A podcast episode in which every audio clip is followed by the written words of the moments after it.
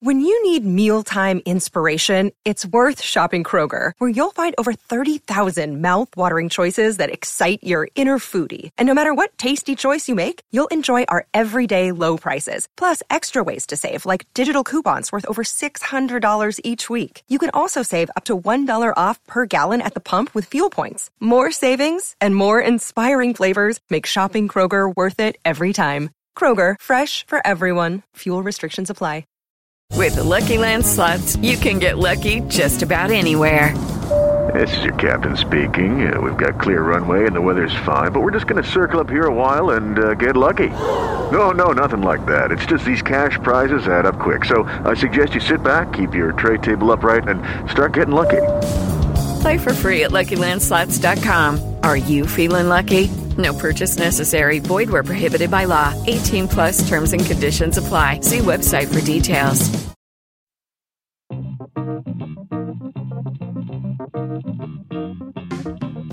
This week on Barca Talk, Zidane says Real Madrid will not give Barcelona the guard of honor at the next Clásico, and FCB fired back at La Liga chief Javier Tebas. We're ramping up our effort to send a kid to FCB camp this summer with an update from our man in Houston. The women were off club duty this week, and Barca B took another bad loss. The first team are off to a good start in the Champions League quarterfinal, and the undefeated streak in La Liga has now matched the previous record. So let's talk. Hey, everybody, welcome to Barca Talk. Brian Henderson here, coming to you from Buffalo, New York, and joining me from Madrid, Spain, is your co host, Gabriel Quiroga. Brian, Brian, my Barca brother from another mother. How we doing here in, in Buffalo? In Buffalo, things are going crazy. The world is coming to an end. We it really looked like spring was here, and then we got this week of one day horrible wind, like the second worst wind I've ever experienced, and then snow, freezing temperatures. Now today it's warming up. I mean, it's, all hell's breaking loose. I don't know what's going on. What's happening in Madrid? Well, Madrid, where we we've had some wind too, and they actually um in the Retiro Park, the the main central park here in Madrid, they had to close it for a week because a tree fell in some major gusts of winds and killed a child unfortunately so oh, they had to yeah so they had to check the trees in retiro park but it's been raining we've had some sun and yesterday we talked briefly when we were talking to victor and you know i'm just not used to all this rain i mean usually here in madrid where it's a little bit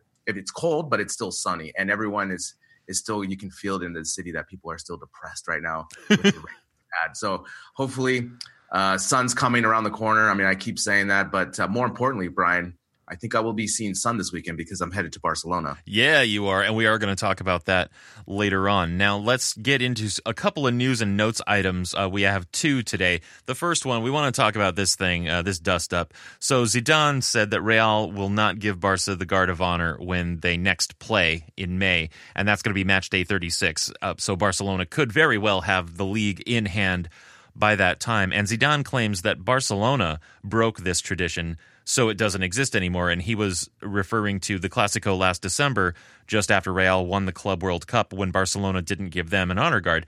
But uh, in a response, Guillermo Amor, former Dream Team player and current head of professional youth football, said, At this club, we usually perform a guard of honor when we participate in the tournament that the team wins. I mean, it's so childish, you know, Yeah. on both ends. You know, this is. Uh, I was just watching the sports show this afternoon, and it, this was the second item that they talked about. Yeah, So- I mean, this is how the, this is what the rivalry has come to, right? exactly and it's and it's so stupid because uh, for me like i have here in the notes it totally reminds me of the baseball unwritten rules you know in major league baseball you have all these different unwritten rules about when you throw at someone and when you don't and when you get in a fight and all these things but no one knows when right? And everyone has their opinion. And that's the same thing with this guard right? So back in the classico with the club world cup which is a new tournament we've never and they've never done the um the honor guard there right? But it's usually just for la liga. I mean that's usually what it's for. And we've done it and they've done it to us to me, it's just very bitter. It's super bitter, and whatever. It, to me, I think it's nonsense. If they do it, great. If they don't, I'm not really offended either way. Yeah, I mean, it's just it is one of those like tiny extra things. It's it's the sort of thing that it can get us talking, and get the other media talking. Uh, but yeah, maybe at the end of the day, it's not that big a deal. And if it dies, it dies, right? Like, yeah, so what? Yeah, and the other thing too, last night after the match, they asked PK about it, and of course, PK had the great response. He said, you know, he, he they asked him, you know, what do you think uh, Zidane said? You know, they're not going to give you the honor guard, and he's like, uh, I won't sleep tonight. Obviously, joke in jest, right? And again, it, PK is such a great quote, but you know, for me, I just want to kill. Not sorry, I don't. I don't want to be so drastic. That I just want to beat them. Maybe a, a, another manito or something like that. For me, that I would like that better than if they just give us the honor guard and we win one nothing. I prefer you know a drubbing of some sort. Yeah, yeah, just like a, a goal bonanza win or something like that. Yeah, I I would much rather have that than any honored guard. Yeah. So again, it's just it's very I just, you know, as we just said, it's just nonsense. It's just a talking point. Obviously, Amor when he was asked for the quote, it's, you know, you know, it's just semantics. You know, we didn't partic- participate because we didn't win the Champions League. They did, and we're not going to give them an honor guard. So foo foo foo. You know, it's like, uh, come on, you know.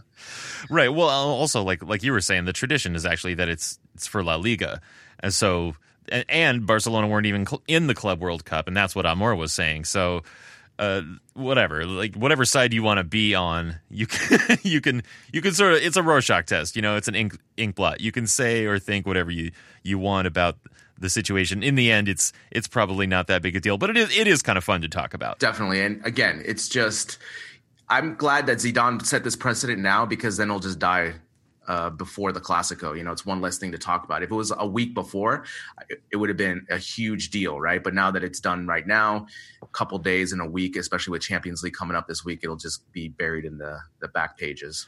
Yeah, and I I think that maybe in the lead up to the Clasico, someone will try and revive it, but it, it probably won't have a whole lot of traction. Now, also, the club issued a response to Javier Tebas remarks about applying Article 155 in the event that the Spanish national anthem gets whistled at the Copa del Rey final. And this is in reference to the article in the Spanish constitution that allowed Spain's Prime Minister Mariano Rajoy to remove the Catalan regional government last uh, September October. Now, Tebas suggested that if the anthem is whistled in the Wanda at the Copa final on April 21st, that Article 155, quote unquote, should be applied and the match should be called off. And this week, in the club's response, uh, FCB spokesman Josep Vives said that Tebas' comments were unacceptable and inappropriate from someone who represents every club. He went on to insist that Tebas absolutely abstains from making comments like this, which are not in reference to his competition, nor do they help to generate a good atmosphere for the Copa del Rey final. Yeah, I mean, we talked about this last week as well when he first talked about it. And again, it's something very unique here in Europe where politics definitely intertwines with sport, right? It doesn't really happen in the United States as often. But I totally agree with Vives' quote here because, you know, Tebas is not. I mean, he's always just speaking out like this against, you know, especially against Catalonia and so forth. If he's not talking about it, then most people won't even react to it. You know, it's just kind of if if they don't hear this quote from Tebas, then Barcelona doesn't have to respond, and people aren't really going to whistle that much. But now you escalate the situation, right? And so who knows what's going to happen at the Wanda, right? But uh, to me, it's such a just like the previous thing with the honor guard. Whistling during the anthem is such a minor thing to me. You know, it's it's you're showing your right that you're in protest, and that's fine. It's just a whistle, as opposed to fighting or being more physical. So for me, Tebas is making this a bigger deal than it should be. Yeah, well, I, I think you're right that he's baiting people, and actually, I I think he wants to try and incite more whistling so that he can use that as a as some kind of talking point or point of political leverage. But I mean, this is what we're dealing with here in the U.S. Uh, regardless of whether you're a supporter or a detractor of uh, the current U.S. president. You know, it's the kind of thing that just comes off as really authoritarian, and uh, you know, it's at least a little bit baiting. And whether you're for or against that, I think that that's what it is. Yeah, definitely. And you know, that's a great word you use, baiting, right? Because again, if he doesn't make this comment, then we don't have to make this comment, and there's maybe slight whistling during the anthem, you know, and it just kind of goes away And so again, we saw the protesting during the Champions League match against Roma with all the flags and all the banners. So again, you're just inciting more and more. Uh, more whistling, more action to happen when you continue to make these comments. You know, so again, you have a good point there with the baiting, and so you know, again, Tebas is always speaking out. You know, he's a he's a firm Real Madrid supporter. He's he's very conservative, and so he's always going to speak out like this because he thinks he's untouchable. Yeah, that, and I mean, as far as I can tell, he's a prick. yeah, I don't know the guy. I don't know Yeah, him. yeah, yeah. I so No, I would- I don't claim to know personally what he's actually like in real life, but you know, just from what I can tell, he seems like a real asshole. Yeah, yeah, definitely. He he has the the vibe right of Yeah. that. So, that you know, yeah. I Some people like that. Some people like assholes. Yeah, that's cool. So great comments on that with the baiting and Tebas is an asshole. Yeah, so I like that. That's that's the conclusion. In our community segment today, we want to tell you more about this fundraising campaign we've got going to send at least one lucky kid to an FCB camp in Houston, Texas this summer. And we've partnered up with the Houston Culés to handle the recruitment aspect of this. And joining us today is Victor Valenchek, the vice president of the Pena, to give us an update on how the recruiting effort is going. Welcome to the show, Victor. Thanks for being on. Oh, it's good to be here. Yeah. Now, so uh, about this, uh, who have you and your board reached out to in the soccer community to recruit players for this campaign? Yeah, primarily I've been reaching out to my members. Um, you know, we've got at this point about 130 members, and trying to utilize their, you know, their connections throughout the greater Houston soccer community. And I've gotten some good responses back.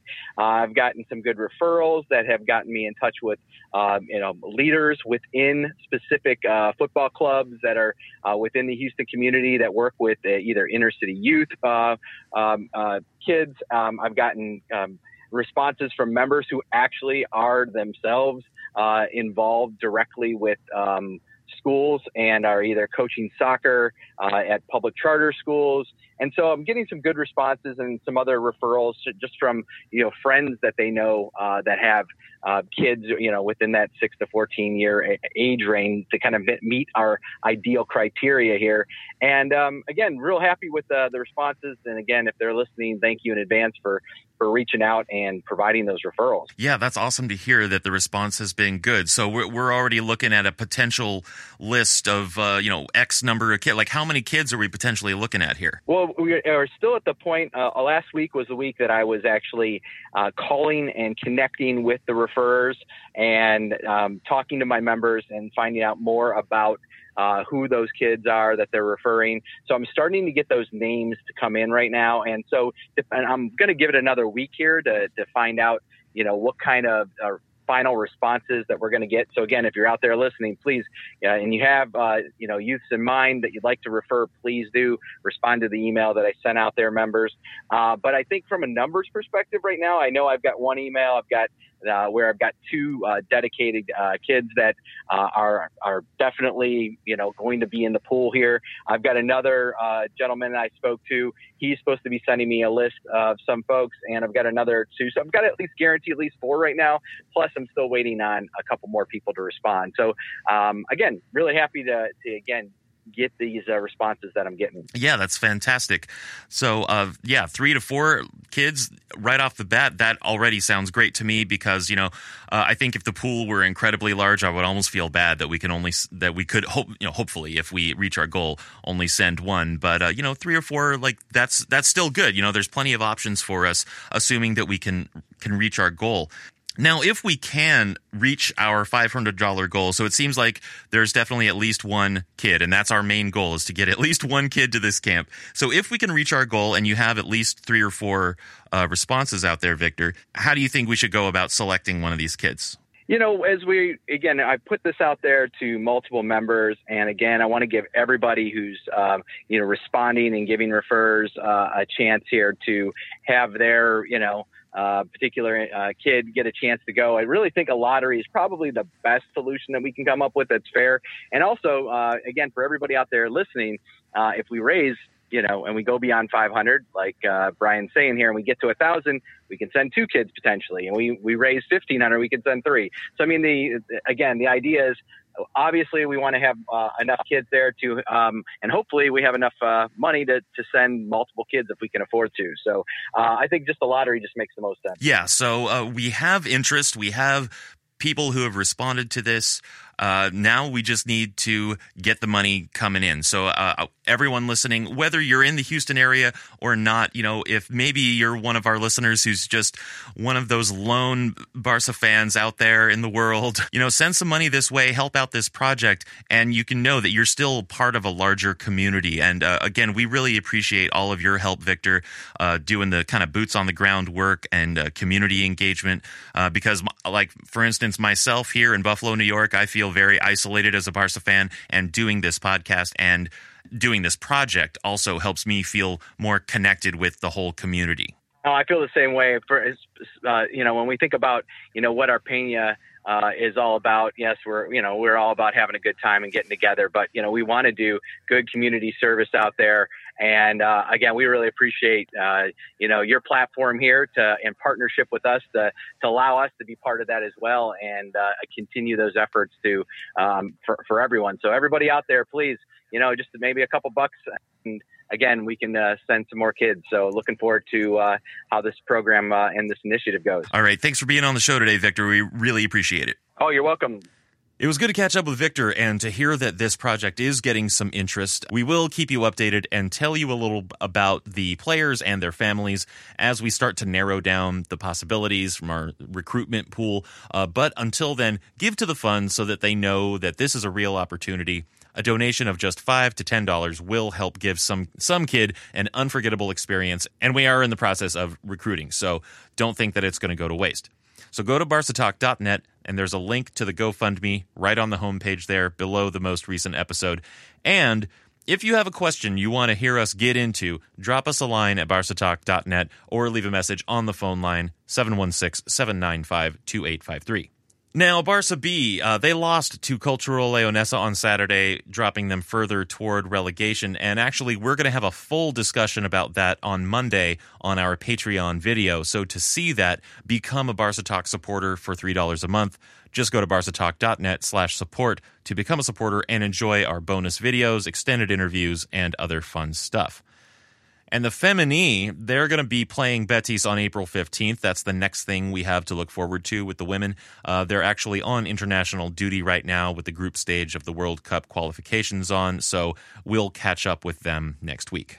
But let's get into Champions League and everything regarding the first team. So, a lot of interesting and fun uh, Champions League and surprising Champions League action uh, this last week. I want to run down the whole thing. So let's, let's start. Do it. Yeah, let's do it. Let's, let's start off with Bayern and Sevilla. So Bayern are now they're ahead two to one over Sevilla, the home team. Uh, they gave up two away goals in the first leg, so that was Sevilla, of course. So I think I'm I'm saying this is probably it for Sevilla in the Champions League. Yeah, definitely. And you know, for a minute there, I thought Sevilla had a, a hope, a prayer, because they were up one nothing for a little bit. They were definitely frustrating uh, Bayern for a little bit, but uh, Bayern were able to break through you know, Bayern are super tough. They just won their sixth Bundesliga in a row, which is crazy. I mean, that's you know obviously good for Bayern, but bad for the Bundesliga because the Bundesliga is basically kind of a recruiting uh, player ground for Bayern Munich, right? Because Bayern Munich just uh, gets all those players. Yeah, they but, just snatch up every good player from all the clubs, right? Exactly. That's and it exactly ultimately isn't do. that competitive. Exactly. And, you know, they're kind of in the PSG realm, right? So, like, PSG hadn't been tested all season in their league. And now, when they get through Champions League, they're going to find more difficulty, and you don't have that experience from the season, right? Because this, I know they have, uh, they still have the core players of Robben, Lewandowski, and, and so forth. But again, when I was watching the highlights of the Sevilla match, they they just don't look like they've been tested all season. So when you get tested, it's difficult to bounce back because you have no experience to to to go to from the season. So I'm curious to see how the draw for the next one lines up because if they get Real Madrid, it could be a very very tough tough uh, tough matchup for him. Yeah, well, I mean, and I think a similar thing happened with Juventus, right? Because you got a club that dominates in their domestic league, like Juventus, uh, just like Bayern is, but then you get him into the European stage, and honestly, this last week they imploded right in front of their home supporters' eyes. They gave up three goals, and then Dybala got ejected all in the first leg. And it looked to me like Juventus didn't even want to win. But of course, they're still winning Scudettos. They've won six Scudettos in a row. But, you know, they're just, they don't get the kind of competition in Serie A that can prepare them for the Champions League, really. This game was, I think, the most disappointing match for me because you know, obviously as a Barca fan, I wanted Real Madrid to have a little bit of a trouble, you know, just I would like to see Juventus get a little bit of revenge from the Champions League final from last year. Yeah. And leading up to that match in all the newspapers, you know, like we did on the Patreon video, you know, they had Buffon talking, you know, we we're so focused for this, you know, this matchup. We don't want to get embarrassed again. And they got more embarrassed than Yeah. last time, right? I mean, especially at home. You know, I have here Dybala, like this guy, he had to really show up for this match. Him, uh, Douglas Costa, and Higuaín uh, I was so upset with their first touch in this match. It was like their first time playing in rain. they, every time they got the ball, they just mishandled the ball. They had no threat going forward. And again, how do you leave Ronaldo open on the first goal like that? I mean, he is always dangerous in the box. He's still, the, you know, top three goal scorers in the world. And again, obviously, the second goal, the Chilena, was magic. I mean, what can you say? That was just an amazing goal. He beat Buffon the way he went backwards and so forth. But overall, if you're a Juventus fan in the Champions League, what do you you know what do you say about that performance? Yeah, I mean it's so disappointing. You know, actually I have a little story. So uh, I was in a, a meeting with a professor a few days ago. So it was after this match, and he was saying, "Did you did you see that?" Uh, that goal that Ronaldo scored, and, uh, and I, I feel like he doesn't fully understand what I'm about because right. It's not his fault. You know he knows that i have this podcast. He knows that i like soccer right? He doesn't apparently understand that i'm a barcelona supporter. And like yeah i'll admit that that was a great goal right? Those what do you, what are they called? Well, in Spanish, it's called the chilena, but obviously in English, you can call it a bicycle kick as well. right. I mean but it just sounds cooler when you call it a chilena. So i want to do that. So yes like the chilena was very impressive. And he is a great footballer. There's no obviously there's no doubt about that uh, it's just that he's uh, not as great as leo messi is all. I mean he's he has a couple of things on him. He's better in the air. Actually that's about it right? But Yeah. anyway yeah my professor was like "Gee, yeah it was a great goal. I'm like yeah. I was i was being like i was being quiet like yeah yeah it was a good yeah he's a good player. It's, it was a good goal. Let it go Yeah, exactly. I mean, that's the thing, and you and I told you how everyone was flipping out here about the goal. You know, yeah uh, especially on the sports show, they had all the commentating, and I know I'm biased because, like we just said, you know, you and I are both Barca fans. That's why we do this podcast. But again, this goal could have been avoided with better defense in the beginning of the of the whole exchange, and that's that's the thing is they just looked so unfocused, and their tactics were horrible for Juventus. I was all my students, you know how I tell you, all my students are Real Madrid fans, and so I was like, "Oh, be careful, Juventus. They're looking really well," you know. yeah And you know, the first minute I said, "Oh my God, these kids are gonna come at me really strong tomorrow," and sure enough, they did. yeah, and you know it's it's a bummer because the manager for Juventus, Allegri, I I think he's a I think he's a great manager, um, but I do also think that this is probably going to be it for him this year. yeah, I definitely agree. And the other thing too is that, you know, for whatever Real Madrid has done this year with the league, for whatever reason, their core players love this tournament more than anything, and they just step up their game. I mean, you can just see the progression from each month advancing through the Champions League. They this for them this is the most important, and it just you can just see they they are a favorite to win now, and they are scared. They're playing really well, uh, especially since they put Asensio and Lucas on the wings, and so in the Clasico, and if we have to play them in the Champions League, it's going to be nerve wracking for sure. Yeah, it's going to be insane. Now, the big shocker for me this week actually was uh, Manchester City. Now, you actually called this. Uh, you had predicted that Liverpool and you know Klopp could beat Manchester City because they already know them. They've played them in their domestic league, so they already had you know some inside information. Klopp had a way to try and you know uh, tear apart Pep's tactics, and sure enough, it worked. Uh, Liverpool won three nothing. So that's three goals that Manchester City are down, which for them I don't think is definitive, but it's it is quite a deficit. Yeah, uh, you know, I thought this was going to be super difficult because when you play a team as often as they do in the league and they know each other very well, it's super difficult to break through. And you know, I could see this because I know our experience with Pep, right? And with all the beautiful football that Pep gave us with the possession stuff, I would say one of our biggest downfalls in why we didn't win more Champions Leagues or more Liga was our defense and the tactics that he always was so stubborn to always play everything from the back, right? If you think of the big games we lost, it's those tactics that came back to haunt us and he did not change. He just was like just be better passing from the back and we'll be fine instead of just saying okay let's relieve some pressure. So Klopp knew that going into this match and he just pressed those wings. They got a lot of turnovers. And again that's why when, when I was watching this match and I also watched the Manchester Derby yesterday I know our style right now is not the most beautiful, but our defense has been tested throughout the season that when we have to win ugly, I trust our team more than Manchester City. Yeah. And so, you know, that's the thing that, you know, Liverpool just has to score one goal and they're through. And that's an easier prospect for them than Manchester City scoring three. Yeah. So, yeah, exactly. So, I mean, again, I do think that it's still possible if they can if they can get it together, if they can pass better from the back, because that's all it is, right? Yeah, but the thing is, I you know when I was watching the Manchester Derby yesterday, uh, Man City went up two nothing, and they looked like they were going to be up five nothing at halftime. They lack that killer instinct with this team, and their defense, when tested, when ultimately tested, especially in the second half, they're not physical enough, right? Just they, are lacking something. I don't know if it's physicality or you know I don't know what it is, but because Manchester United scored and Man City could not come back. And Pep tried to bring in De Bruyne and Aguero, and they still couldn't do anything. So wow. it's it's not a good form, not a good week for them to not be playing well, right?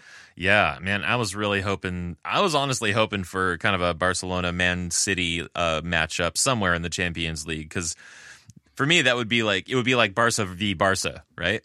Yeah, definitely. And I mean, what can you say about Liverpool's Salah? I mean, that guy is on fire. He continues to produce goals. He, I, you know, I didn't. I'm not sure if he played this weekend because he got hurt in the Man City Champions League game, but we'll see. Again, I'm going to bet that Liverpool can score one goal just based on Man City pressing so much. And if they get that away goal, we know how valuable that is. Yeah, yeah. Now, finally, of course, Barca are up four to one over Roma getting a pretty decisive first round lead in the Camp Nou, mostly thanks to own goal. One of Barcelona's top scorers this season, own goal has actually uh, he's scored as many goals as Pauly and two more than Paco with eight. Uh, so this could potentially lead to three Clásicos in less than two weeks. The semifinals will be played in late April, early May, and the Clásico and the league will be on May sixth. How do you how do you feel about that? I'm scared. Yeah.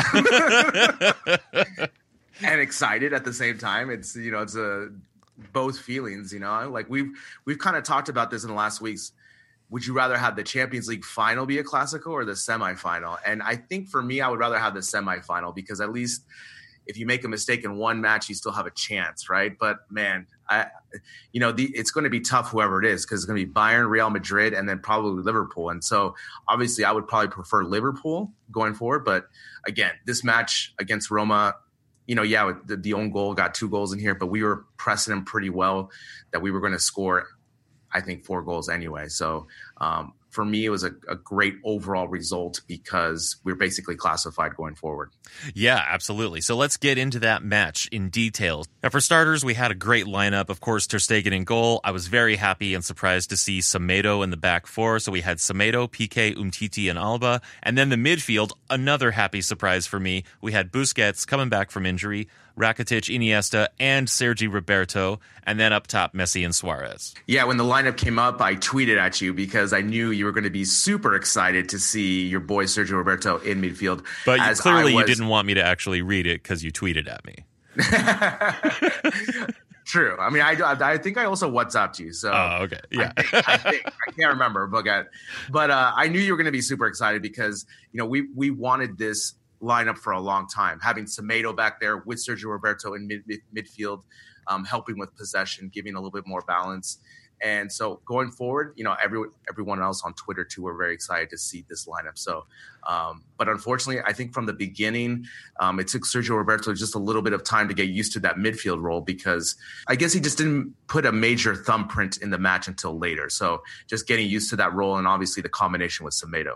Yeah, and I think that the the combination with Semedo was yeah a little awkward at first. You know, it was kind of like not that they haven't done this before, but it was kind of like you, you, they were on a second date after having a, a long period of time uh, after the first. So it was still kind of like getting to know each other again. But yeah, as the game as the game warmed up and developed, they their relationship I think uh, grew stronger, like like a good marriage. I, I, like that comparison. After a long second day, a long hiatus, yeah. Have you ever done uh, that where like you had a first date and then they're like, "Oh, I'm going on a business trip. I'll be gone for like three weeks." I'm like, "All right, call me when you get back, I guess." yeah, yeah, and then you it takes a while to get back into the routine of things. Yeah, definitely. I, I think that's a great analogy. Yeah, uh, because you know Semedo was trying to go up, and a bunch of times Sergio Roberto was in his way, and then he had to retract back, and but then they finally kind of figured that out, and you know both of them definitely had better games in the second half for sure. Yeah. Now the the the first goal was for us, uh, and it was credited to De Rossi as an own goal. Again, we had two two own goals in this one, but that play, uh, 38th minute play had such great movement to it. Rakitic passed to Messi just as Iniesta was running into the gap between them, and then Messi just touches it in for Iniesta to run on it, and Iniesta was looking to get it back to Messi, but De Rossi got his foot to it and redirected it into goal. And if he hadn't, I mean, there's obviously Messi would have put that away. It would have been an easy, easy tap in. Yeah, definitely. And the thing is, you know, we put so much pressure on them, right? Because of our movement inside small spaces. Um, De Rossi had to make a play, right? Because he was just lunging. But unfortunately for him, he made an amazing shot. so that went into the goal and beat his own goalkeeper. But again, in those moments, right? In those moments in the box where we have tight spaces, you know we're the best in the world at that at creating that space knowing what we're going to do and to be able to have a attacking a clear attacking opportunity. Like you said if uh, De Rossi doesn't get that Messi was going to get onto that and most likely was going to convert. Yeah and then the second own goal this was in the second half 55th minute. Again this is credited to Manolas as an own goal but Umtiti took the opportunity to point at the badge on his jersey and that actually kind of started a little bit of uh, a little bit of uh, media interest uh, because of course course, uh, there has been all this talk about Umtiti's future at Barcelona and his contract, his wage, his release clause, all that sort of thing. But let's just talk about the play for a second. Even if it was an own goal, you know, it wasn't just some goof, right? PK and Suarez were both saying after the match that those own goals, kind of like you were just saying, they came out of the pressure that they were creating. And it's true. Rakitic made a killer cross, and Manolas had to do really everything he could to just get a foot on it. So and again, if he hadn't, I think Umtiti would have put it away. I mean, the you know when Rakitic made the cross, Umtiti hit it. It just hit the post, went back off Manolas back into the goal. So it was like a ping, ping, ping kind of play, right? So um, Umtiti was unlucky to hit the post, but Manolas is you know unfortunate for him. He just was in the wrong place at the wrong time, and it hit off him and went back into the goal. So you know, I have um, to I have to differ with you because yeah, okay. I've watched the replay many times an embarrassing number of times actually, and and I I really believe that it's Manolas's foot that that hits it onto the post and then it bounces back off of him again into the okay. goal. But so it's yeah, like the, Agreed. It's like the it's like the Zapruder film for you. Right, you right. It was from back and to the left. Yes, back and to the left. I love it. Um, so if you've seen him, I've only seen it a couple times, and when I was watching it live, right? So uh, I'll trust your opinion on this. But again, the other thing too, like you said, Umtiti kissing the badge. Uh, taking full responsibility for the goal, like a like a true goal scorer that he is. Right. right? well, yeah, he probably wasn't going to have many opportunities to do that. Correct. And yeah. so, do do we want to take any time to read into this at all? I mean, apparently he said, you know, no. he wanted to show that he loves the club. Yeah, I mean, like we talked about in the last episode, that you know, all this contract talk is just this is what it is. You know, this is the the weekly grind of professional sports. This happens in every sport. Um, when a player is outperforming his contract, he looks to get paid because uh, presumably they have a short window, a short career, so they try to get the maximum amount of money. And so I'm I'm perfectly confident that Barcelona is going to take care of him because they know how important he is, and this is just uh, him showing support. You know that he loves the club. Yeah, absolutely. And again, this is this is just business. This is just how it do, how it goes. Like I, you know, I don't have a problem with how anything is going at this point on that on that front. But anyway, back into this game. 59th minute, PK gets a goal. So we got two goals, more or less, from central defenders, which is pretty cool. The ball from Messi, it was incredible. And uh, also incredible that PK initially got out of the way of it to let it run for Suarez but he was there for the easy tap in when Becker blocked Suarez's initial shot. And I also think it showed a good presence of mind that PK uh, made sure to take that one extra step back to make sure he was on side. Yeah, I mean, this is this match is a very typical Val Green type of match, right? We we had the majority possession, but it wasn't by much right? And there was a lot of back and forth. And when we get into that back and forth, it definitely favors us because we are so lethal on the counter with Messi and Suarez up there. And so in this play, especially with Messi's passing and the, you know, PK getting out of the way and just being at the right place, you know, we put so much pressure on Roma in these specific moments and then we actually convert. It's just it's so disheartening if you're a roma fan which my friend geo is. And so uh, he he was very upset but at the same time he knew they were going to lose. But um, again it's just the constant pressure that we put on them especially on these counters and when we have this free flowing attacking right? As opposed to um, before with the, the, you know and let's say uh, luis enrique's offense or attacking we were going side to side and barely taking any risks. Yeah. Now moving forward in the game, uh, Pauly came in in the 66th minute to replace Busquets. And of course, I was very happy to see Busquets in the starting 11, uh, presumably his toe having you know been recovered. Val Green later said that Sergio asked to be taken off uh, because of an aggravation to his toe injury, and then later he was not in the uh, the weekend match in La Liga. Uh, he trained alone on Sunday, but uh, apparently the the, the news is that he will be on the squad for Roma. I mean, do we really need him for Roma? This is the question. You know, Maybe no, not. I'm serious. I mean, the thing is, we have a four to one lead. We've seen over the weekend we were able to get a good victory against Leganes. I know Roma is a, a, obviously a step above Leganes, but at the same time, we have a nice luxury of the four to one. Let's use Pauly and Rakitic as a double pivot to have if we want to be more defensive. And if we score that one away goal, we're basically through with no problem, and we get to save Sergio Busquets to rest up even further. I think that's that would be a good plan. He is apparently going to be on the squad. Uh, of course, we don't know if he's going to start or not. Now, in the 78th minute, I want to give it up for Ter Stegen. Uh, he made some saves in this game, but um, this was before Roma had scored.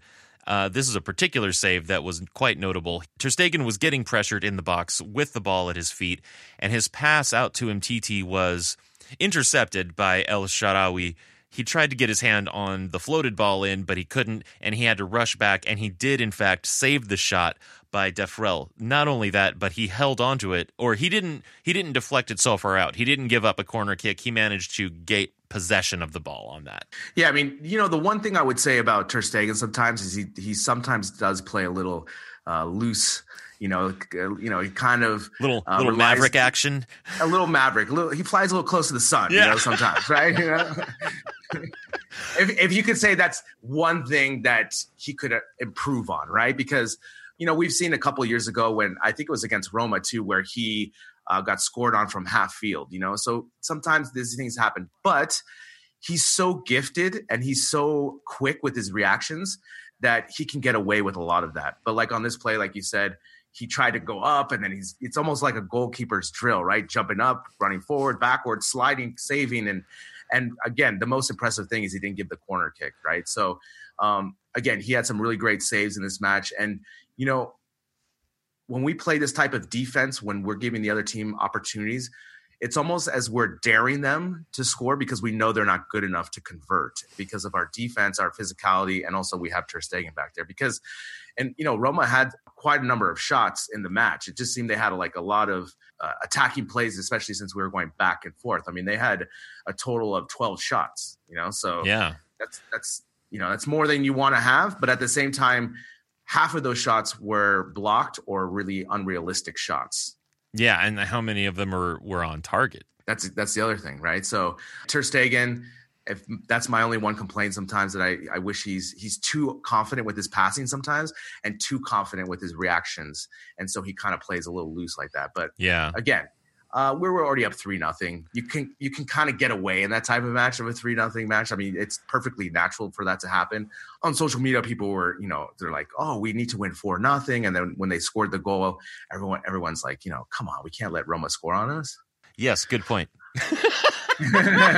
well, you know, I mean, you know, the thing is, when we're up three nothing, we can kind of put it on cruise control, mm-hmm. and especially our defense, we don't have to be as focused as we were in the first half, right? And so that's what that's essentially what happened. And when we when they scored the three one, we were able to get another goal back, and also Val Green went to more physical presence, putting back Paulie and your boy Andres Gomes, which he had the most amazing Twitter graphic of all time. Well, let's talk about that in a second. So, so when Dzeko scored the goal in the 80th minute, you know he was our player to watch going into this, and he finally delivered. And I do, I do wish that Umtiti had blocked the pass for Dzeko. He was the only one who was really in position to do that, from what I could see. Uh, but uh, he didn't, and uh, Dzeko just got in on goal, put it away. It was, you know, it was a good run, good pass. He's, you know, a solid, solid enough striker that it was, it was a nice angle and he got it. Yeah. Also, he basically posted up Jordi Alba behind him as well because I think if it was a closer match, I think Jordi Alba makes a tackle or fights harder to get around Dzeko because Dzeko is in between Umtiti and Alba basically.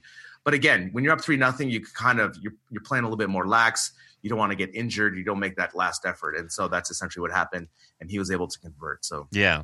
Okay. Now let's talk about probably the decisive moment of the game. In the 87th minute, Andre Gomes comes on for Sergi Roberto. Yes, and when this happened, I was did not like this because I was very happy with. Well, I just wanted Sergio Roberto to keep playing in the midfield. I know, you know, I, think, I know, me too. I think, you know, taking the Iniesta off, you know, and you know use that but I, I just think Sergio Roberto is you know much younger. He can he can withstand you know the long minutes especially this season and just take out Iniesta if you want to ins- insert Andres Gomes. But um you know we I got I saw this tweet and basically it's from the FC Barcelona website me, well, someone someone made a meme out of it, but yeah, the the, yeah. the image is initially from the uh, FCB website where they're uh, tracking all of the uh, all of the action player. within a game, minute by minute, right, by player by player. Yeah, so FC Barcelona on their website for the statistics, you can track each player's movement during the game, and obviously Andres Gomes came with what the last ten minutes of the match,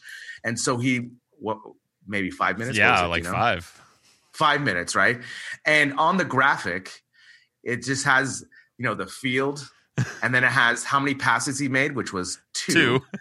Yes. And only one was successful. Right. so there's a green arrow for the successful pass and a red arrow for the unsuccessful pass. That is that was his contribution yeah, to that game. That was his contribution. And I know, okay, yes, we've talked about his problems and and how he is having a bit of a difficult time at, at the uh, at Barcelona, but at the same time, like he has to make a little bit more of a contribution. And I know Val Green trusts him for more defense and physicality, but still, I mean, two passes and he's playing in the middle. It's just it's just oh my god i love this tweet graphic so much. Yeah. I want to like frame it. Yeah it, it it does expose a, a lot of uh, interesting information for sure. Now and actually we're uh, we're going to get a chance to talk about gomes in a little bit more detail if we want when we're uh, reviewing the leganes match because he actually started in that match. But just to finish off this roma game um, in the 87th minute Suarez uh, scored his first goal in Europe this year, and the cross in from Dennis was off a defender first, and Suarez came in for the shot off the bounce. Yeah, it was a clinical poacher's goal, right? Like he just happened to react faster than the defense, and he was able to po- put it past the keeper. When I was watching the game, they were commenting about how Suarez hadn't scored in Europe, and right on cue, he scored. So it's uh, really good for him to get off of that. So hopefully, you know, going forward, he'll be able to get on a roll in the future European matches. Yeah, and I don't think the defender was even prepared for that ball to come at him. And he wasn't even looking to clear it. It it literally just bounced off his foot and teed it up perfectly for Suarez. Yeah, and he was, you know, again, he was just prepared and ready and just hit it. You know, he kind of lunged at it and just was able to get a clean hit on it and it went past the keeper. And so, yeah, so game set Guillermo. Yeah, there it was. So you have a man of the match for this. Who was it? I do, and uh, obviously, I would, you know, Messi had the best game, I think. But if I had to pick someone, I I always like having Semedo on defense. I think he just shores us up in that corner. His speed is just such a nice luxury to have.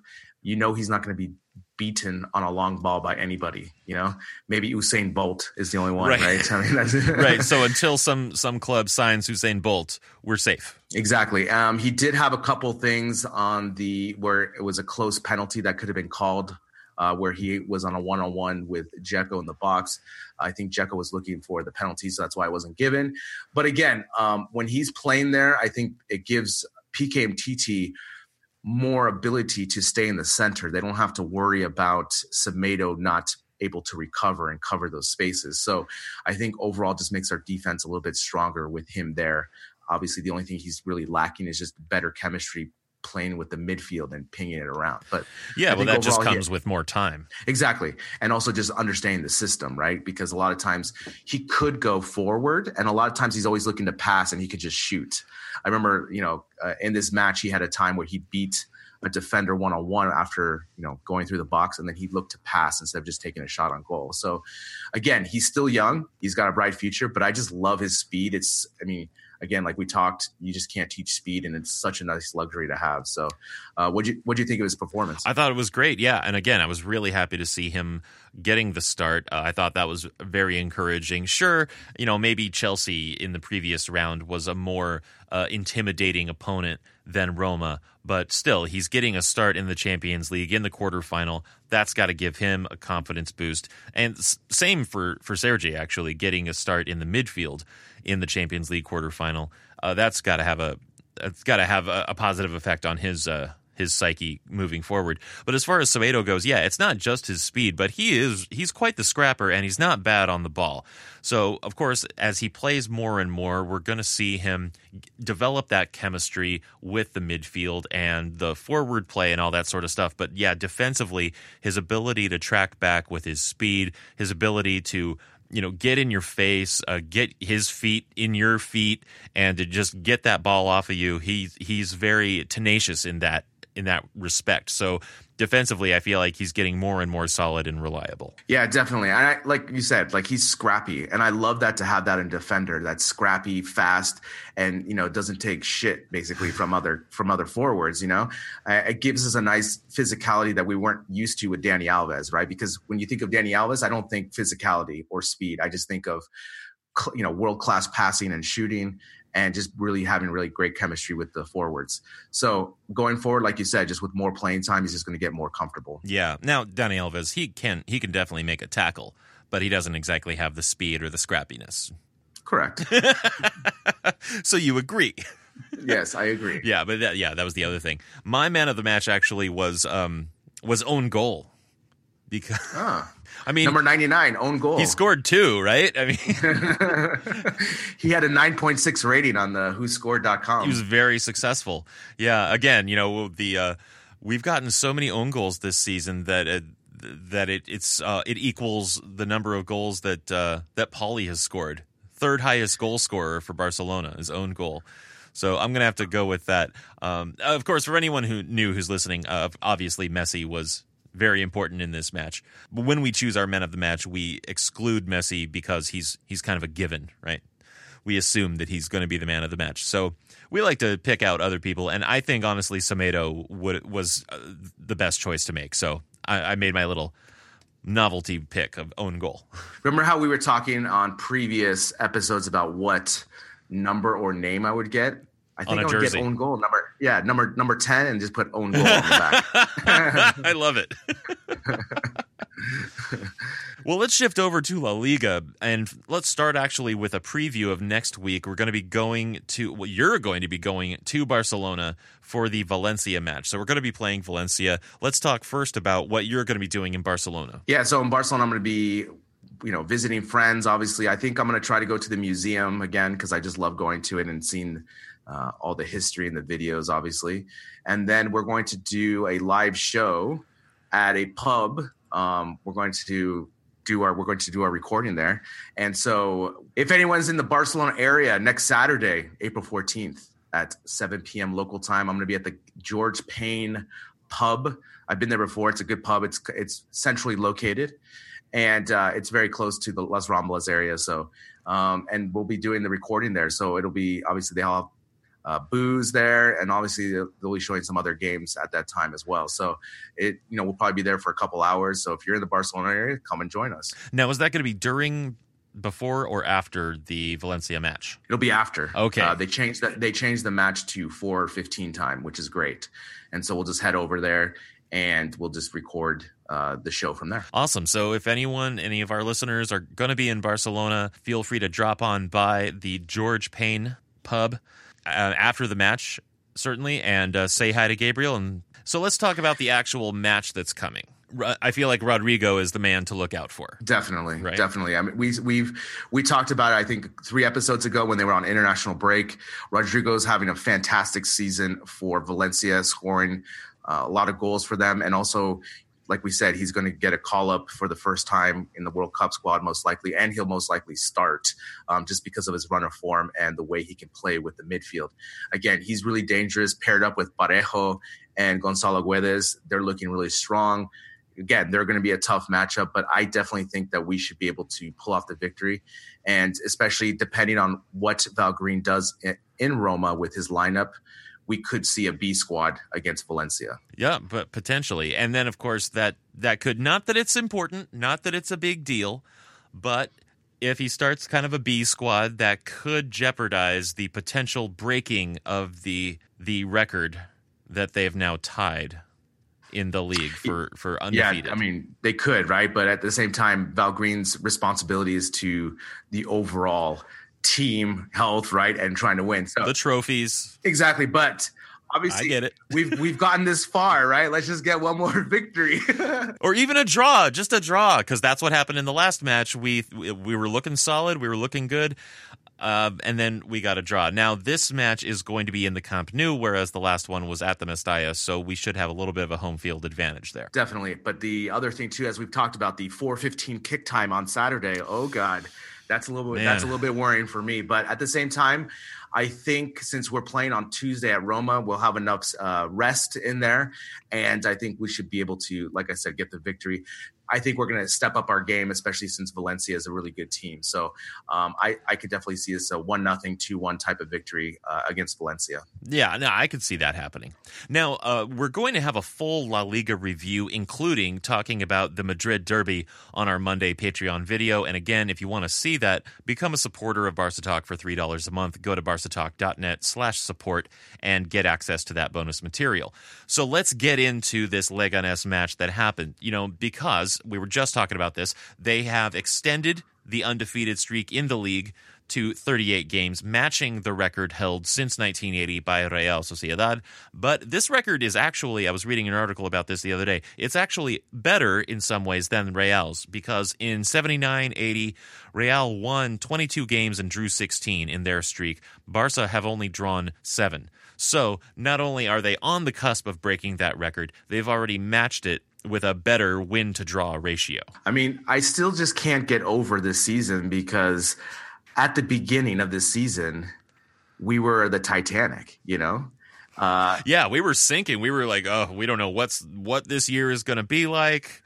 We just lost Neymar. We're we're this is going to be a bad year. I mean, if you listen to our first couple shows together, you know, we were, you know, with the board, with our free agents, with the coach, with our style, we were just, we were freaking out. We were freaking. Oh yeah, everybody was. we were freaking the f out, right? And now, and now it's you know like last night I'm watching the match with some friends, and we're just kind of talking about it, and it's just incredible that you know Val Green is able to come in this season. What he's done with our defense, and I know it's not the prettiest football that you've ever seen, but you cannot argue with the results, and that to me ultimately is just super incredible that he was able to install this. And again, it's it's just crazy. 38 games. I mean, they in the sports show today, they were asking fans outside the Camp Nou, who was the last team we lost to? Can you remember the last team we lost to? And people just couldn't remember. People were just like, "Ah, I can't remember, I can't remember. And obviously it was Real Madrid in the in the Supercopa. So it's just crazy oh, that. Yeah, yeah, of course. But obviously the last La Liga game was last year. You know, it's crazy. Well, no, we lost to Espanyol in the in the Copa del Rey recently. yeah, yeah, yeah. But I'm saying in La Liga. But Super Cup isn't La Liga. No, it's not. Uh-huh. Yeah, true. it was Malaga last year. Yeah, exactly. See? So again, just That's a cool argument to have. yeah, so again, who, it's who was the last team we lost to? I don't know. I think it was these. No, I think it was these. there you go, right? So the last teams we've lost to, Espanyol and the Copa del Rey. Um, Supercopa, Real Madrid and La Liga, uh, Malaga. That's that's insane, but so long ago, you know, and we've been having a really great run of wins and draws. And like you said, with this ratio, it's incredible, especially, you know, as we've seen or we talked about the Man City, how they've been dominating the Premier League. And then all of a sudden you just get in this really bad run for three games and you're out of Champions League. It's it's insane. Well, I mean, yeah, probably they'll be out of Champions League. It's not it's not in stone yet, but it's uh yeah, the, they're warming it up. They're warming up the chisel. Yeah, you know, it also reminds me of what we were saying about Val Green when he first came in and when we were first kicking off this season's uh, shows. We were just talking about how, you know, he just has to come in here and, you know, do his job and survive, right? That's what Val Green has to do. He just has to survive. He's here for I think he signed a three year contract. He's here for three years, and he's just got to, you know, do his job and and try and get by without uh, without doing anything horrible. And I think he's proven himself to be a, an intelligent tactician, an intelligent squad manager for the most part. He's good with the players. He's good at managing the players, and I think he actually has all the qualities to actually ultimately become one of the best managers ever. Definitely. And the thing too, you know, for me, you know, as we talked about in the last game against Roma, their formation was a 4-4-2, right? And in this match, as I'm seeing here, it's a 4-2-3-1 that they're saying it was. Um, and obviously you have something different on your notes as well. So again, it's providing so much flexibility depending on who we have healthy.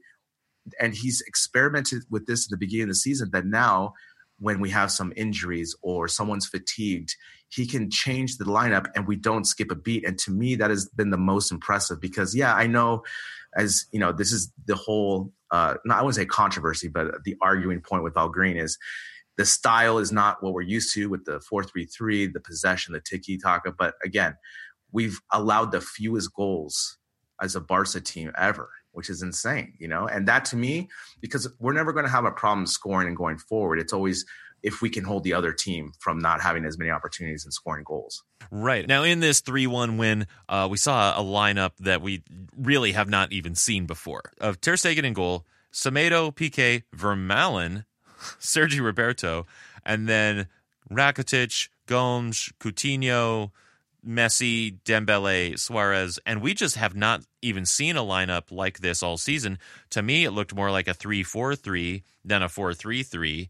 Without Digne, you know, he's injured, and Alba not in the starting 11. I was wondering where Sergi would be, but he was at left back. Imagine I give you this lineup back in September. What would you have said? Yeah, I don't, I, I don't know. You know, you would have said Verm- first would have been like Vermaelen's starting, and then it would have been Gomes, and then what's what's what formation are they in? And that's I mean, this is incredible because, like you said, Sergi on the left, right?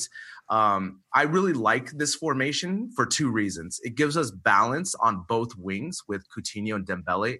If if I let's say Val Green said yes, it is a four two three one, right? Because it's still kind of for debate. Like you say, it's it could have been a three four three if we wanted to, right? So with the four two three one, where Messi's in the middle and he has complete flexibility to go anywhere, but we still have Suarez, Coutinho, and Dembele pressuring all three areas of that. And so for me, I like that a lot. I think for me, the one of the biggest things against Roma was that, you know, when we're in the 4-4-2, we don't have anyone occupying or helping Suarez as a point man. You know, obviously Messi can be free, but again, as we've seen this whole year, Messi is such a great playmaker, uh, setting other teammates he has to play in the middle, but we need to have that kind of balance on the right side as well. Yeah, and of, of course, the uh, whenever they're playing the stand the, a more standard four four two, where it really looks like a four four two, uh, one of those two is Messi, So that's not really a four four two in the conventional sense. It's uh, we, have sometimes called it a four four M one, right? So yeah. Suarez is just he's on the point at the top of the pyramid, but he's all by himself. He doesn't have as much uh, direct support because Messi is just gonna Messi do as Messi do, right? He's gonna go wherever he gonna go. Exactly, and but it plays to every player's strengths. Right. If you look, Dembele's on the right wing and he has flexibility to go up and down. Coutinho the same. Suarez holding up the the attacking up top. Um, Gomes and Rakitic not asking them to run too much in the attack and really focusing on de- defense. And so these are the things as a manager that you just want. You're just trying to put your players in the best position possible to succeed. And more in and more out, Val Green's been able to do that all year. And so again, uh, Sergio Roberto on left back, that's just crazy to me. and also, of course, the the story for this was hat trick for Messi. So uh, the big story that we can run down out of this game is each one of these three goals. I think it, it tells a beautiful narrative all by itself. So the first one, 27th minute, Messi on the free kick. And in the lead up to it, I was watching this on beIN. Ray Hudson was saying it wasn't a great angle. It was a little too acute and the distance was too far. And just as he's saying this, Messi steps up and he placed it like Luke Skywalker blowing up the Death Star. And then afterwards, Ray Hudson is saying that free kick more dangerous than a sun lamp to an albino. That that's an amazing quote, right? You know, because oh my god, an albino. Like, how does he think of that? Like, really? I think his whole job is to just think of these these metaphors. Well, it was a great metaphor because um actually I was watching the match, but I was ready to go meet at a bar to watch the match. And Messi places the ball, and I said, as a fellow lefty, I think any of those angles, you just as a lefty, you just love because you can just swing it and hit it. So I stood and just waited and I said, I have a good feeling about this one. And sure enough, he just whipped it around. And to me, it's amazing because I was thinking about this earlier today. In my whole playing career, I think I've scored maybe two or three quality free kicks, like where I said, okay, I'm going to put it over the wall and swing it and so forth. And I've had maybe 20 to 30 close goals, like where they went too high or too wide, right? Okay. In yeah, my whole career, like my whole career. And Messi scored seven free kicks this year. Like, yeah. Are you kidding me? Like, yeah, he equaled the club record for free kick scoring in a season, which was set by Ronaldinho in the uh, 06 07 campaign. So this was Messi's seventh successful free kick this year and his sixth in La Liga. One of them was in the Champions League. That's, I mean, that's amazing. I don't know if he has put more emphasis on practicing the free kick in that maybe he said to himself last year, these are just free opportunities for me to score, right? So I'm going to take advantage of just focusing on being more accurate because in his warm up, he went three for three on free kicks and they were upper 90, Brian. I mean, they like, they, like Ter Stegen didn't even look. He just, he's just like, this is like goal, right? And they had Coutinho and Suarez practicing and they were awful compared to him, you know, like, and those are world class players. And I don't know if Messi has just taken that other step where he's, you know, obviously the facet has been more playmaking lately.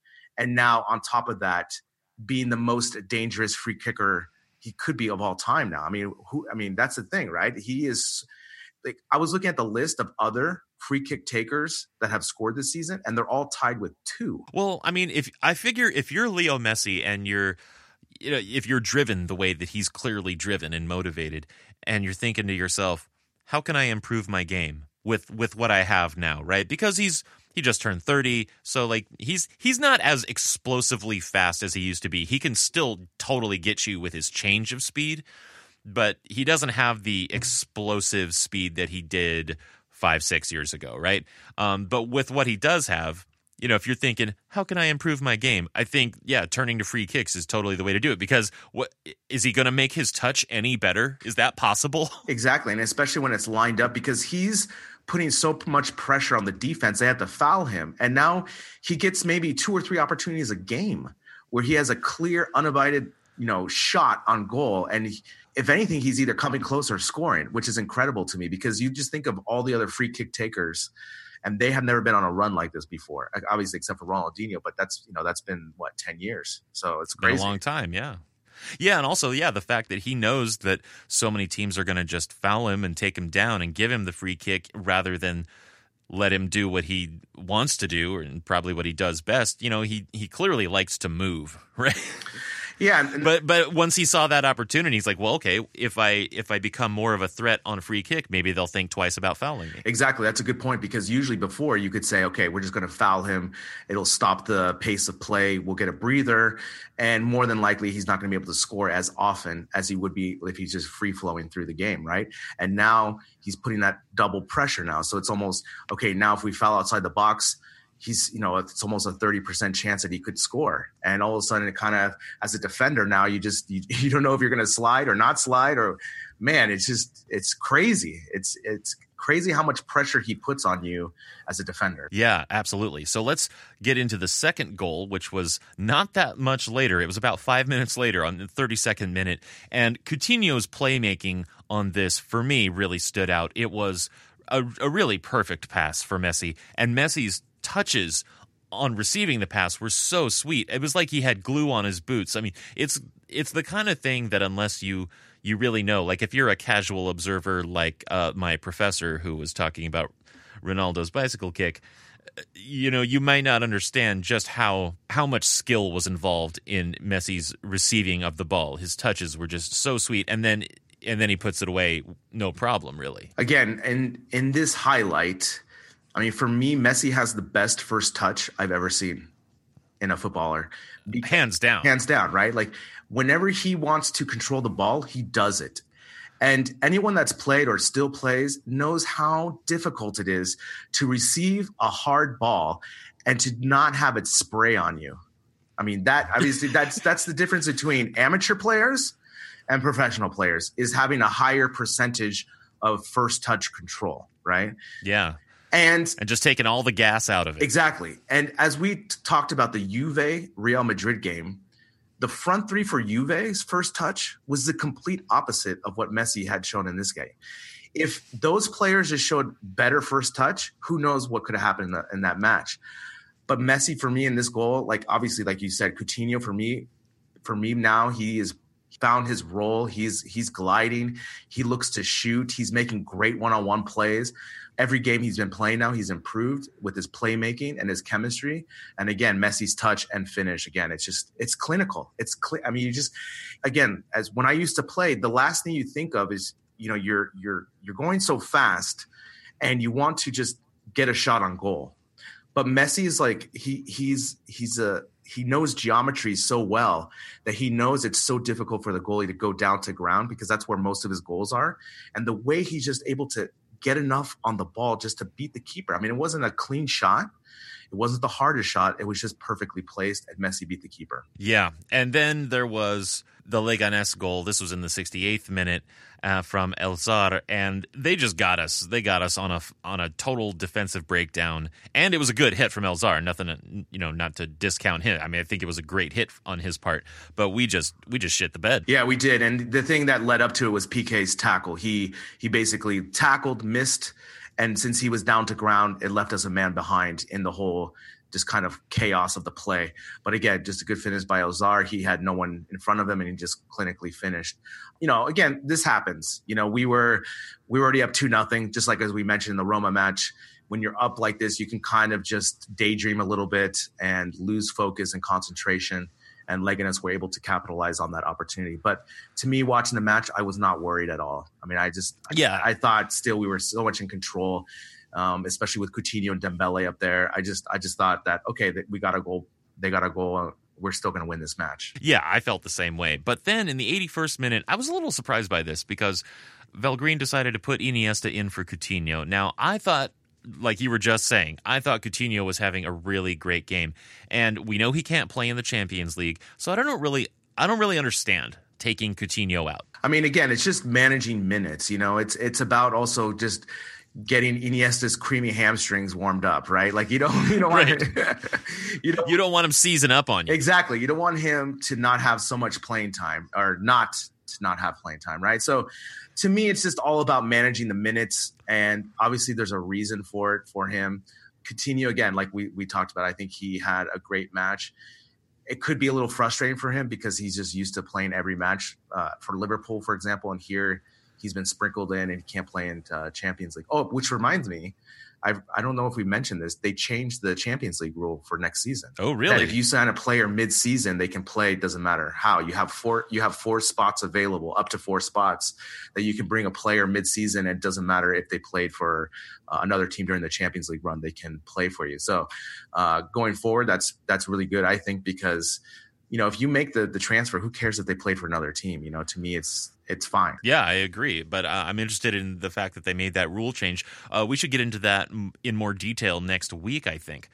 Uh, but let me move forward and get into the third goal, the 87th minute realization of the hat trick for Messi. Again, Dembele was the setup man, holding it up brilliantly, playing it back to Rakitic, and the pass in for Messi was perfect from Rakitic. And Messi's balance, his timing, his touch, everything was. I mean, he was absolutely on his game today. And partially hurt, you know? I mean, he's been nursing a hamstring this whole time. And so he's not at 100%. And yeah, his first touch on this and the way he reacts to the ball, again, as we've mentioned before, it's just, it's matrix style where he can just think two head, you know, two moves ahead. And the way he was able to just flick the ball past the keeper, it's just, you know, for me, that's what makes him a genius because for me, I would have not done that. I would probably just try to get around the keeper, for example. And, Right. um, like for example, today on Twitter, I saw there was a perfect image of the goal where the keeper has his hands up, the ball's going past him, and and it has uh, Messi, and it just says, um, you know, it's like a meme, and it says Messi is me, and then it has it has it has the keeper as my life and the ball's goals, right? So it's just like like this whole thing how Messi just transcends everything and makes he just makes it look so simple that when you're watching the match, for example, when I watched that third goal, I was just it, it just seems so obvious that he should flick it, but you know, playing, I would have never tried to flick it. Right. Well, yeah, no, it's it's very simple. You just you you put the ball where the goalkeeper isn't. yeah, and it's it's Yeah, easy, right? Yeah, exactly. And it's you know, I, when I was watching at the bar with everyone, everyone just groans, you know, because it's just it's like one of those things where, uh, especially in that third goal where you knew he was on the the cusp of the hat trick. You know, he makes that play, and everyone just goes, "Are you kidding me? Like that just happened?" You know, like Yeah. just- again, everyone always says on Twitter, you just have to appreciate this time. It's really hard to because every week he continues to produce at such a high level that you just expect it. And it's, you know, we're in this moment, we're watching this, you know, the greatest player I've ever seen. And it just continue he just continues to amaze me because he always does new things and it's just it's it's incredible. I just I get so much joy watching him every week and every time. It's just I love it so much. I know. And this match was, you know, I have a whole thing about this. Like, it occurred to me just as the game was wi- winding down or, you know, about to end, that each one of those three goals showed a different aspect of his greatness, right? The first showed his incredible free kick skills, and he's always been a pretty good free kicker. But like we were saying, you know, this season he's he's just really stepped up his free kick game. And then the second showed off his his footwork, his touch, his dribbling skills, and the third you also saw his footwork and his dribbling and his touch, but there was also balance and dexterity involved in that third goal. Uh, but again, of course, since Ronaldo scored with a bicycle kick midweek, that's the highlight from this week that uh, so many people are going to remember. But I think I think we're going to remember this game for how it it showed in one match just all of his greatness. Definitely, and also on the third goal, you can just also see the how fast he is with thinking and just the genius, you know, the pure genius of the flick, you know, because again, most players with the goalie coming out are going to flick high or get it blocked, and he was able to just just just to move it around the keeper just like nothing. It's just incredible to me. I think he might control the ball with his mind. that might be the answer. Yeah, he's a mind freak. So that's 40 hat tricks now for him yeah, exactly. 40 hat tricks. And, you know, again, in his career. in his career. And he just keeps Wow. adding those things. I always think of, you know, these hat tricks. I think for me, the one of the most impressive was in Champions League. But when he does these ones in La Liga, they're just, they seem so ho hum sometimes because, again, it was against Leganes. But like I read somewhere, it's just another Saturday night at Camp Nou with Messi doing brilliant things. And that's just, Yeah. it's just, it's just, it's, it's another Saturday, you know? Another day at the office for him, right? Yeah, exactly. I saw, um, for example, Francesc from the other Barcelona podcast. They tweeted a great photo of Messi um, lining up the kick with the video, and I just tweeted at it as like, not bad for a Saturday night, a hat trick, you know. Yeah, we're blessed, blessed and lucky. But anyway, uh, just to finish this out, who was your man of the match? My man of the match was Coutinho. I think overall, just his scoring, uh, looking to score, the way he was playing, his chemistry, his pass to Messi for the second goal.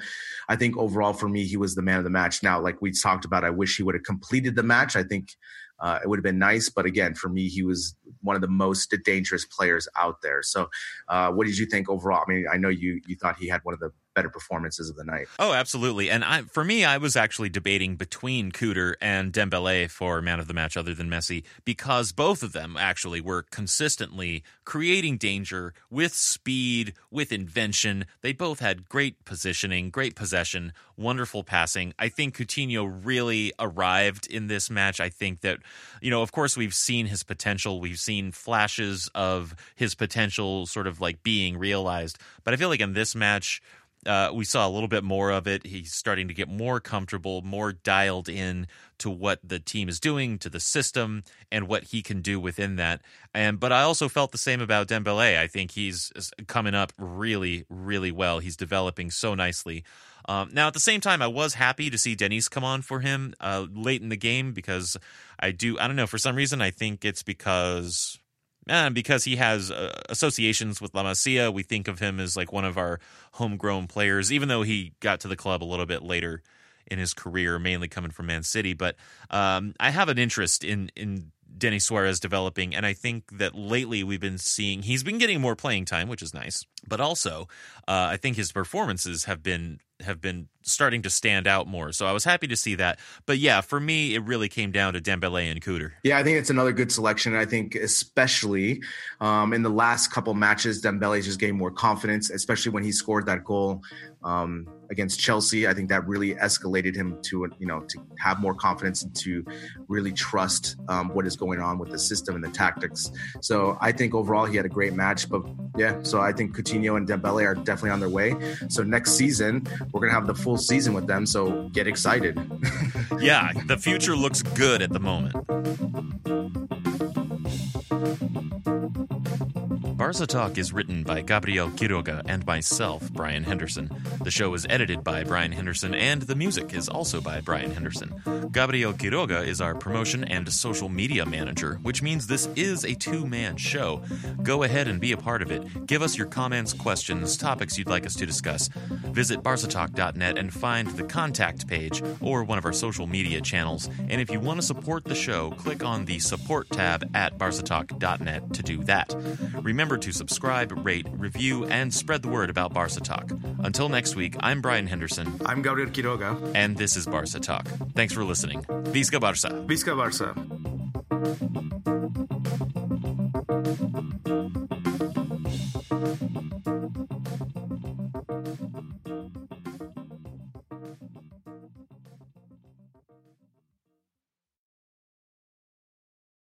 Sports Social Podcast Network.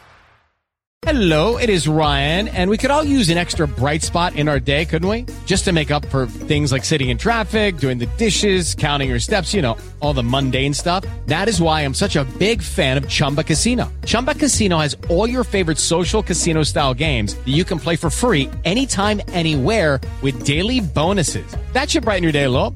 Actually, a lot. So sign up now at chumbacasino.com. That's ChumbaCasino.com. No purchase necessary. VGW. Void were prohibited by law. See terms and conditions. 18 plus.